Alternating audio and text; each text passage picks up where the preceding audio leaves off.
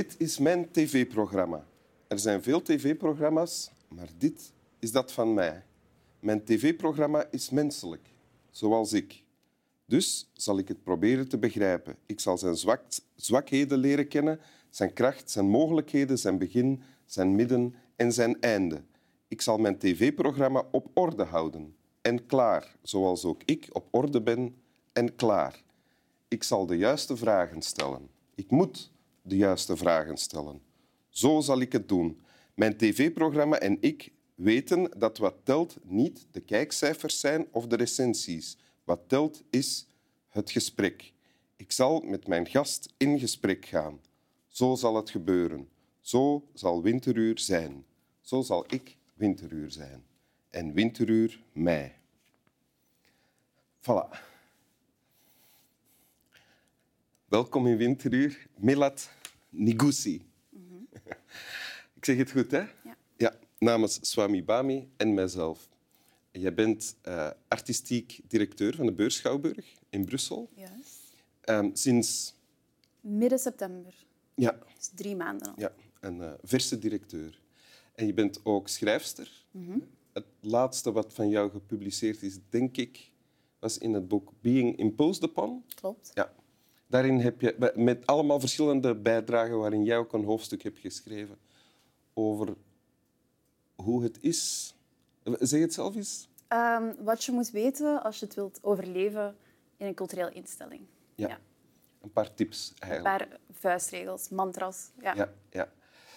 Oké, voilà. Nu zitten we hier, klaar voor een gesprek. Ja. Eerst een tekst. hè. Wil je die voorlezen? Ja. Ik wil niet onbeleefd zijn, zegt Stag. Maar tot nu toe heeft iedere burgemeester me gezegd dat het probleem van zijn stad onoplosbaar was. En toch. En toch wist je er altijd iets op te vinden. Hoe kon je dat? Heb je daar een verklaring voor? Ik denk, zegt Stag bedachtzaam, dat ik me nog niet blind gestaard had op het probleem. De mensen in zo'n stad hadden altijd van kind af aan geloofd dat er geen oplossing bestond. Ik kwam er fris in. Ik begin altijd aan te nemen dat er wel een stuk of tien oplossingen zullen bestaan. Bovendien heb ik erg veel geluk gehad. Misschien wel omdat ik op de sterfdag van de oude koning ben geboren. Ik ben de oudste persoon van Katoren die niet heeft meegemaakt dat hij stierf. Ja. Uit Koning van Katoren. natuurlijk. Mag ik eens kijken? Ja, Ja. Ik heb de indruk... Was, dit is al meer dan één keer gelezen, denk ik. Klopt het? ja klopt. Door jou? Ja, dat is de, het exemplaar dat ik al heb sinds ik eh, tien jaar ben. Dus dat is eh, de leeftijd waarop ik het boek heb gelezen. Toen heb je het voor het eerst gelezen. En het heeft, was dit je favoriete boek toen? Wel, het was het eerste jeugdboek dat ik las eh, Ja. op tienjarige leeftijd. En het heeft enorm veel indruk op mij gemaakt. En dan heb ik het effectief talloze keren herlezen. En daarna heb ik alles van Jan Terlouw gelezen.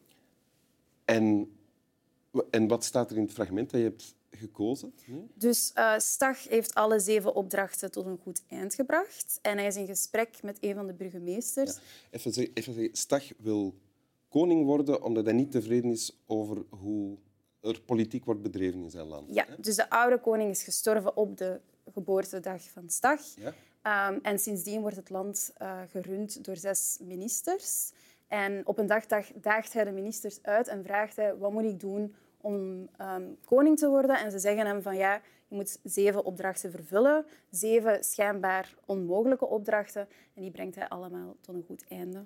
En dan, en dan kies je dit daaruit. Ja, dus op Want het dit is einde... na, nadat de zee... Ja. ja, op het einde wordt hij gekroond en een van de burgemeesters vraagt hem, hoe heb je dat gedaan? En hij antwoordt van, ja, ik heb er eigenlijk altijd in geloofd. Eh, ik ben altijd met goede moed aan die opdrachten ehm, ge- begonnen. En hij zegt ook iets heel belangrijk, ik heb enorm veel geluk gehad.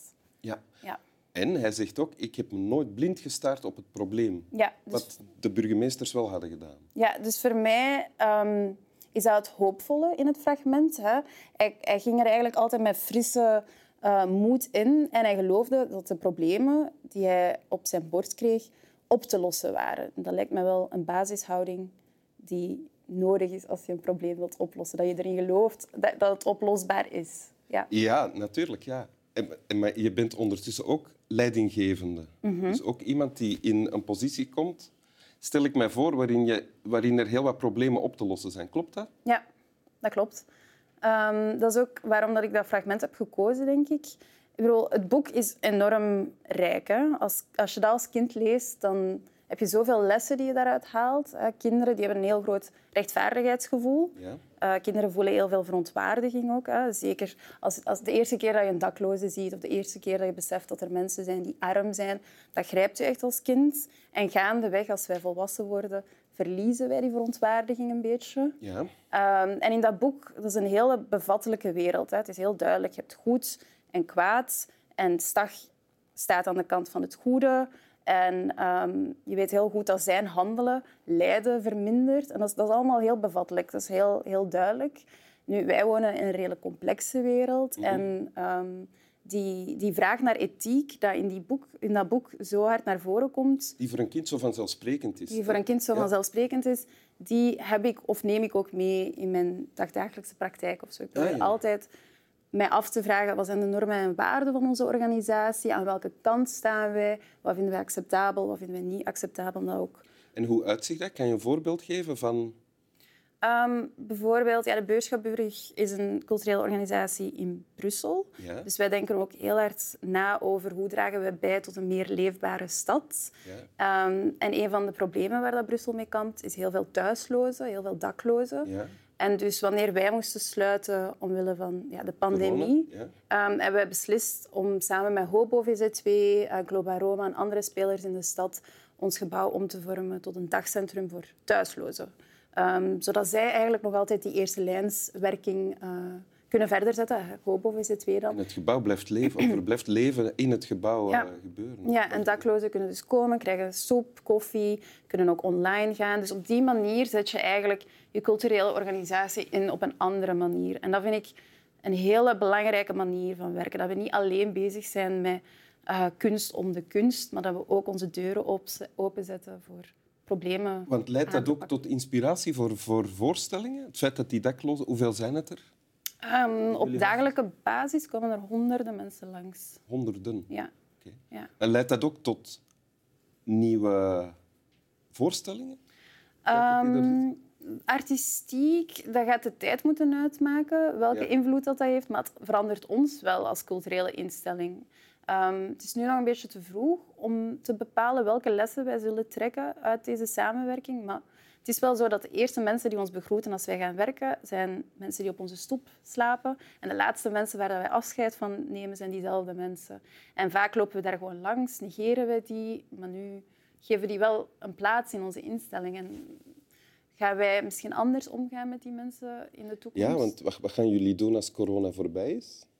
Als corona voorbij is, gaan, ja, ik hoop dat dit geen one-shot samenwerking is. Hè. Het is sowieso geen one-shot samenwerking, want we gaan die samenwerking met Hobo VZW ook verder zetten. Um, maar dan gaan wij onszelf echt kritisch moeten bevragen en, en naar onze organisatie kijken en vragen waarom dat wij doen wat dat wij doen en wie dat er baat bij heeft. Ja. ja.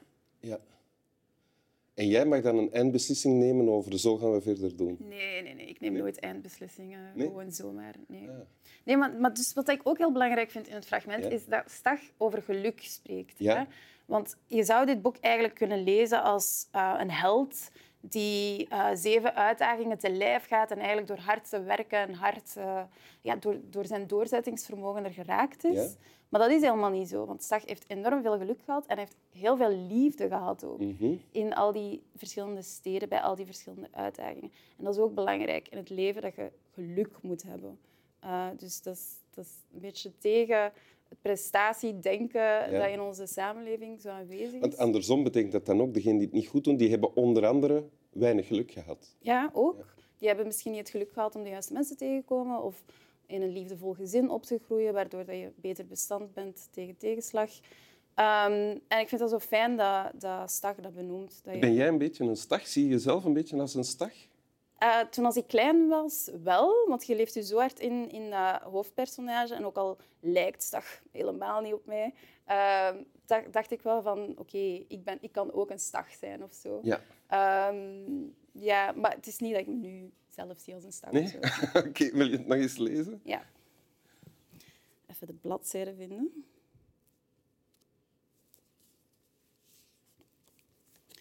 Ik wil niet onbeleefd zijn, zegt Zag, maar tot nu toe heeft iedere burgemeester me gezegd dat het probleem van zijn stad onoplosbaar was. En toch. En toch wist je er altijd iets op te vinden. Hoe kon je dat? Heb je daar een verklaring voor?